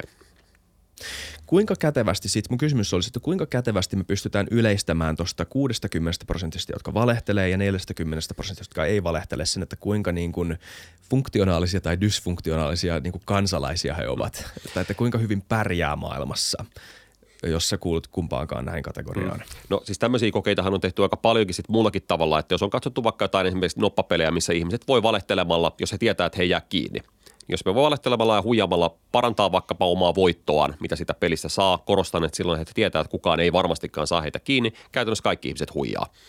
Toimii kuin tämmöinen niin kuin rationaalinen ihminen semmoisessa tilanteessa voisi ajatella tekevänsäkin, että jos itselle ei koudu mitään seurauksia, kuviteltavia seurauksia, ja mä voin parantaa omaa talouttani, niin miksi ei? Et se on itse asiassa aika niin kuin herkästikin meidän käsissä oleva tämmöinen noin työkalu.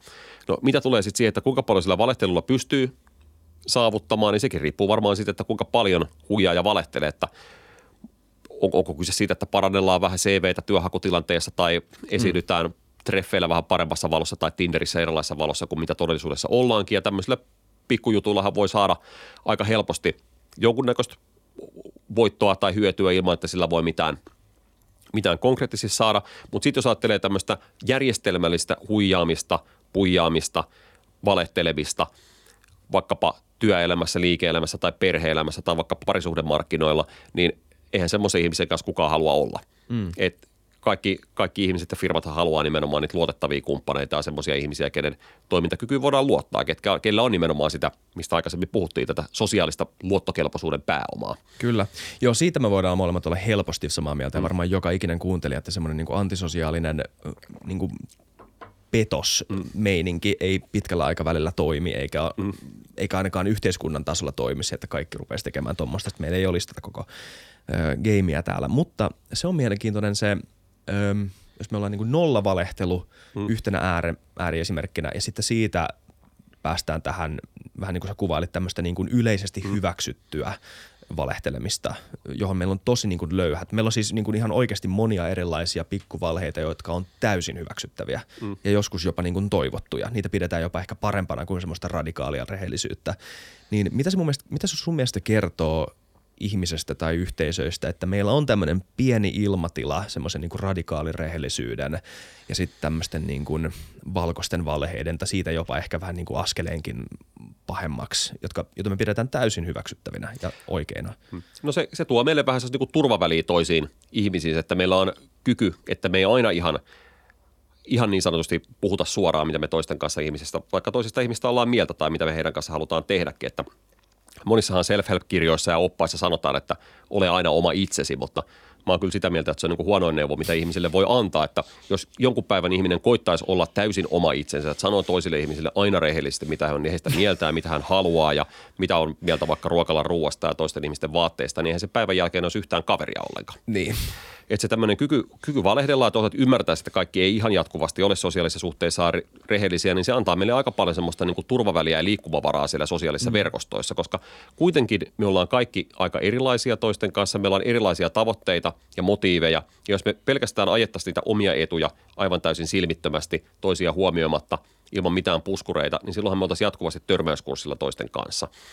Mutta sitten se valehteleminen antaa pikkasen sitä puskuria tähän, että meidän ei tarvitsekaan aivan täysin – aivan täysin niin sanotusti mennä all in niiden omien näkemysten ja omien etujen kanssa ja voidaan vähän pehmennellä sitä, että mitä me toisten ihmisten kanssa ollaan. Että sehän on suorastaan välttämätöntä. Mä voisin kuvitella, että kaikki muutkin sosiaaliset lajit tätä niin kuin jossain määrin tekee. Juu, varmasti. Vaikka ajatellaan hierarkkisissa yhteisössä eläviä ihmisapinoita muita, missä niillä on tarkka hierarkia, niin varmasti niiden lauman alempana olevien jäsenet tekisi mieli pistää sitä johtajaurasta kuonoon.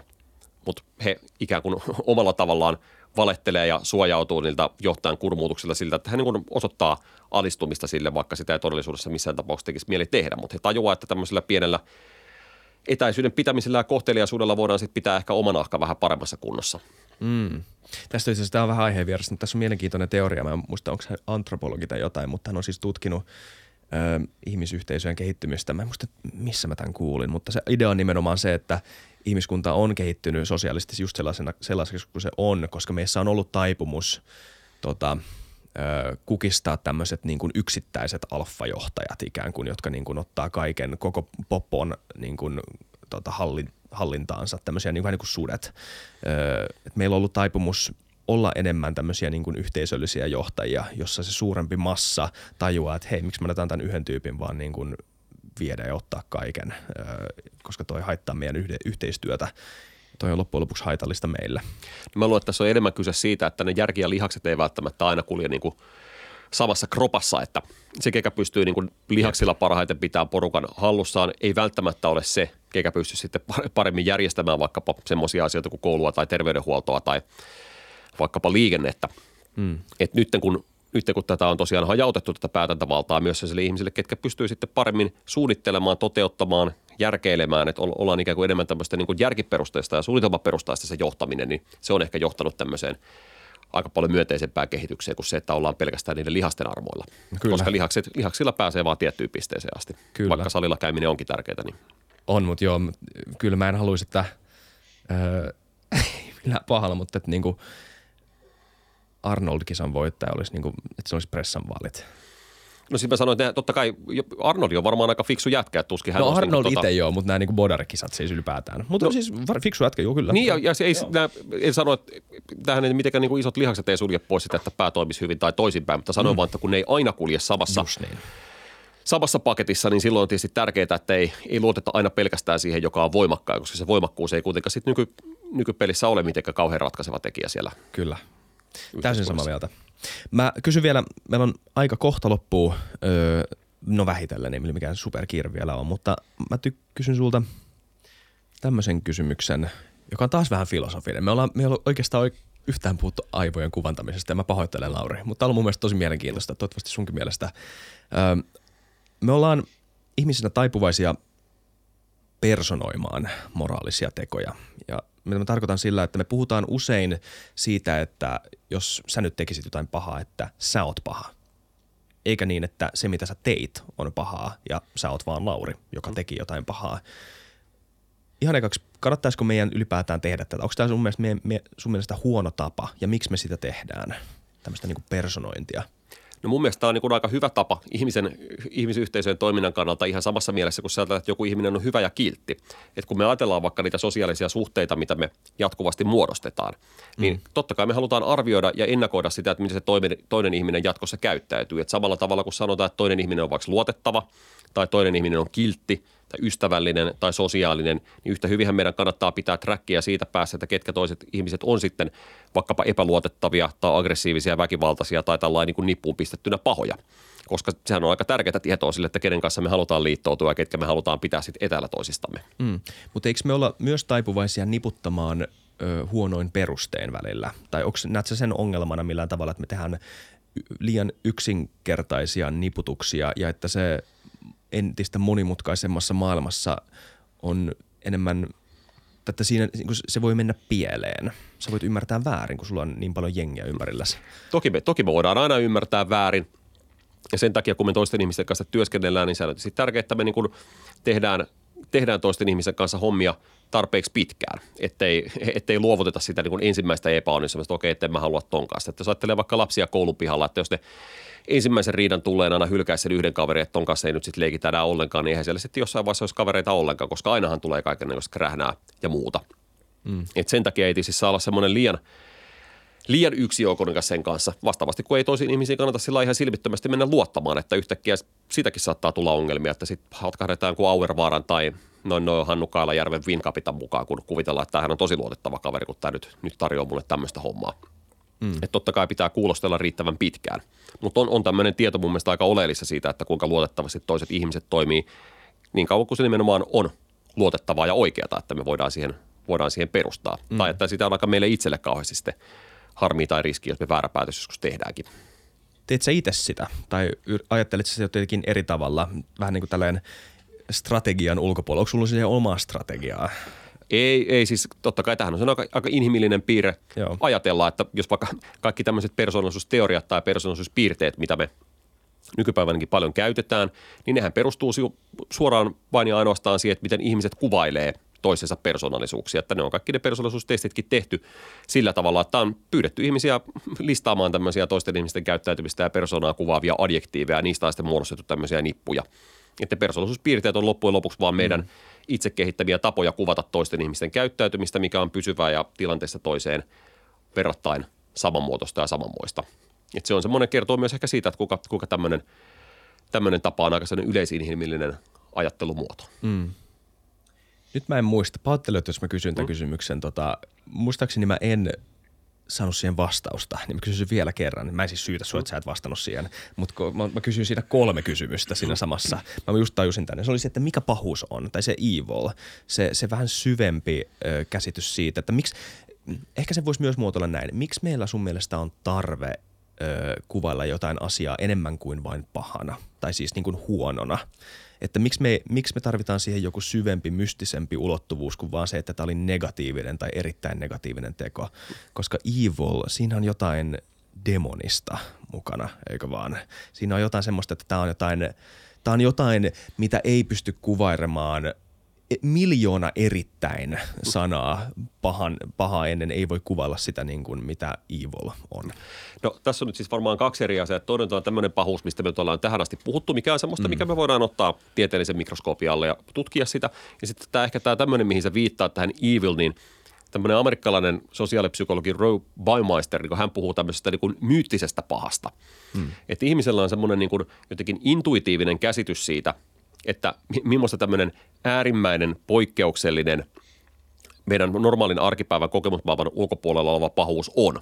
Ja se on sitten taas enemmänkin semmoista niin kuin vaikka elokuvien pahisten pahuutta, että millainen Sauron on tai millainen Jokeri on tai millainen vaikka sitten tohtori Mustekala on, mikä on jotenkin tavallaan se täysin meidän oman psykologisen pelikentän ulkopuolella, mikä ei kuitenkaan sitten vastaa ehkä sitä todellisuutta ollenkaan, että sehän on yksi ehkä semmoinen tämmöinen mielenpuolustuskeino, tämmöinen splittaaminen ja irrottaminen, että se, että me siirretään se pahuus jotenkin se niin kuin tavallaan normaalin psykologisen pelikentän ulkopuolelle, tekee sitä niin kuin meille itselle paljon helpompaa, koska me ajatellaan, että nämä ihmiset on joku sellainen ihan oma lajinsa tai ihan oma ryhmänsä, että he ei ole ollenkaan samankaltaisia kuin minä, en minä kykenisi tämmöiseen ollenkaan, mikä on sitten taas psykologisesti aika helppo kosti vähän niin kuin sitten päästä niistä omista ikään kuin tunnontuskista, että mitäpä jos mussakin on kuitenkin vähän jotain tämmöistä samaa. Ja sen takiahan myös elokuvissa ne pahikset ja päärostot on tämmöisiä niin kuin tosi tämmöisiä karrikoituja, nimenomaan tämmöisiä mytologisia pahantekijöitä, koska jos niitä pahantekijöitä ja ilkiöitä kuvattaisiin semmoisella niin todellisena henkilönä meidän tavallisten ihmisten kaltaisina persoonina, kun he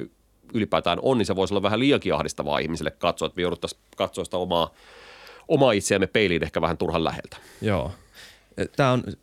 Mäkin on vähän semmoinen niin kuin, mä luulen, että sitä kutsutaan evil skeptic termillä. Vaikka mä toisinaan ymmärrän tämän inhimillisen tarpeen tämmöiselle mytologiselle pahuudelle tai sen kuvailemiselle ja myös sen, että me pystytään näkemään tai me siis usein nähdäänkin tämmöistä ihmisissä, oikeassa maailmassa, historiallisissa henkilöissä, on niin kuin vaikea väittää vastaan, kun joku sanoo Stalinista tai Hitleristä tai jostain sarjamurhaajasta, että tämä oli paha. He was evil. Että sitä on niin kuin paha. Mä ymmärrän täysin, mistä se tulee. Mutta sitten toisaalta se sama tunne, joka saa sut sanomaan toisesta ihmisestä, katsomaan toista ihmistä, oli se sitten Hitler tai Stalin tai joku sarjamurhaaja, että toi on paha. Niin se käsitys siitä, että toi on paha ja minä en ole. Minä on oikeudenmukainen, koska minä näen, kuinka paha hän on ja minä vihaan sitä pahuutta.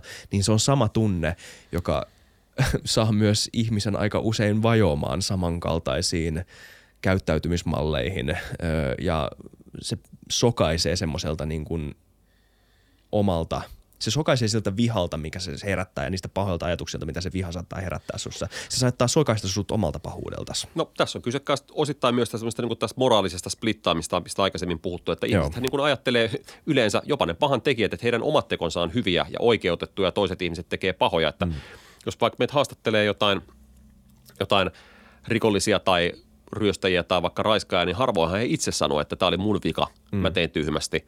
Et hälyttävän useinhan sieltä kuulee semmoisia asioita, että okei, että toi nainen sai kerrankin elämänsä parasta seksiä tai mitäs mummo liikkuu käsilaukun kanssa tuolla, että hänhän tuli ärsyttää mua tai en mä sitä kaveria olisi puukottanut, jos ei alun perin tullut mua ärsyttämään. Niin, että ihmismieli on niin kuin aina mestari pistämään sen syyn niin kuin oman itsensä ulkopuolelle, oli sitten kyse kuinka karmeista teosta tahansa. Kyllä. Ja se on niin kuin aika hämmästyttävä ajatus, että sekä niin kuin objektiivisesti syyllisiksi todetut rikolliset ajattelee ihan samalla tavalla kun ne uhritkin ajattelee, että ei tämä ollut mun vika. En mä ole tästä vastuusta, että mä en tehnyt mitään pahaa. Se on niin semmoinen perustavanlaatuinen osa meidän persoonallisuutta tai mieltä se, että me ollaan itse oikeassa ja kunnollisia ja muut, ketkä meitä kohtaan rikkoo, niin tekee väärin. Entäs se impulssi, joka jollain ihmisellä saattaisi tulla, kun se kuulisi, että joku on tehnyt noin? Sanotaan jopa tehnyt noin jollekin, ei nyt välttämättä omaiselle, se menee aika niin kuin tämä ajatusleikki menee tosi vaikeaksi, koska se on jo niin kuin, mä en edes voisi kuvitella, miltä se tuntuisi. Mutta se impulssi, joka ihminen saa kun se kuulee tästä, että tolle voi tehdä ihan mitä vaan. Että toi on, niin kuin, kuka kamala ihminen tekisi tolleen, niin kuin kidutetaan sitä viikon ja sitten niin kuin hukutetaan se hitaasti ja sitten herätetään se henki, että me voidaan taas kiduttaa sitä. Että, niin kuin, ja kaikki tää on ok, koska se on paha ihminen. Niin onko tää sun mielestä pahuutta? Tai mitä tää sun mielestä on? No tästä on tehty aika paljon tällaisia tutkimuksia itse asiassa. Ihmisillä on aika voimakas tämmöinen moraalinen tarve kostaa, saada asiat oikealle tolalleen ikään kuin. Tässä, mistä sä äsken kuvasin, on kyse tämmöistä niin kuin äärimmäisyyteen menevästä kostosta. Ja usein, jos kysyt vaikka, että jos joku on sulta varastanut vaikka polkupyörän, niin riittäisikö siksi hyvitykseksi, että se kaveri tuo sen fillarin sulle takaisin? Ja suurin osa ihmistä sanoo, että ei varmasti riitä, että eihän se ole mikään rangaistus, että se palauttaa, vaan että kyllä sitä pitää jotenkin vähän kurmuuttaa. Ja tämmöinen taipumus vaatia tätä kostoa on ihmismielessä olemassa käytännössä kuin syntymästä lähtien. Ja todennäköisesti se on yksi kanssa tämmöinen keino, mikä pitää sitä yhteiskuntaa kasassa. Että toiset ihmiset tietää, että jos mä tötöilen tai teen tai hölmöä tai toisessa satutan, niin varmasti seuraukset tulee niskaan. Että se on tämmöinen niin kuin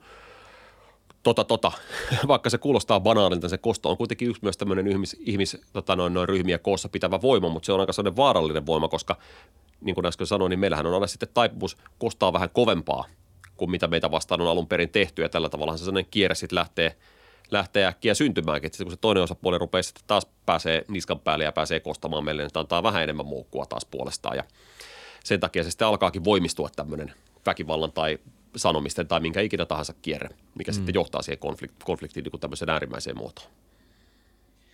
Kiitos tosi paljon, Lauri Nummenmaa. Tämä on ollut törkeä mielenkiintoinen keskustelu. Kiitos sulle. No niin, kiitos paljon kutsusta. Kiitos. Ja menkää kaikki katsomaan sun kirja Pahuus. Haluatko vielä sanoa jotain sanoja siitä kirjasta?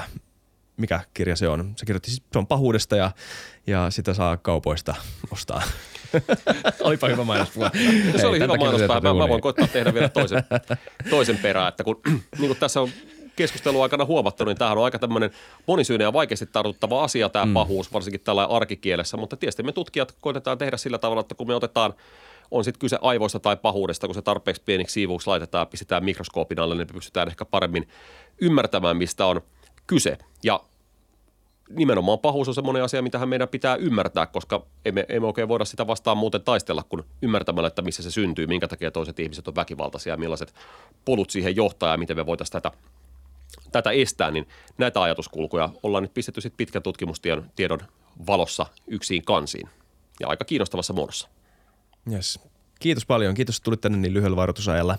Ja kiitos kaikille katselijoille ja kuuntelijoille. Ja muistakaa tilata, muistakaa kommentoida, muistakaa laittaa kommentteja. Niin sen mä sanoin jo. Joo, okei, moro. Heippa.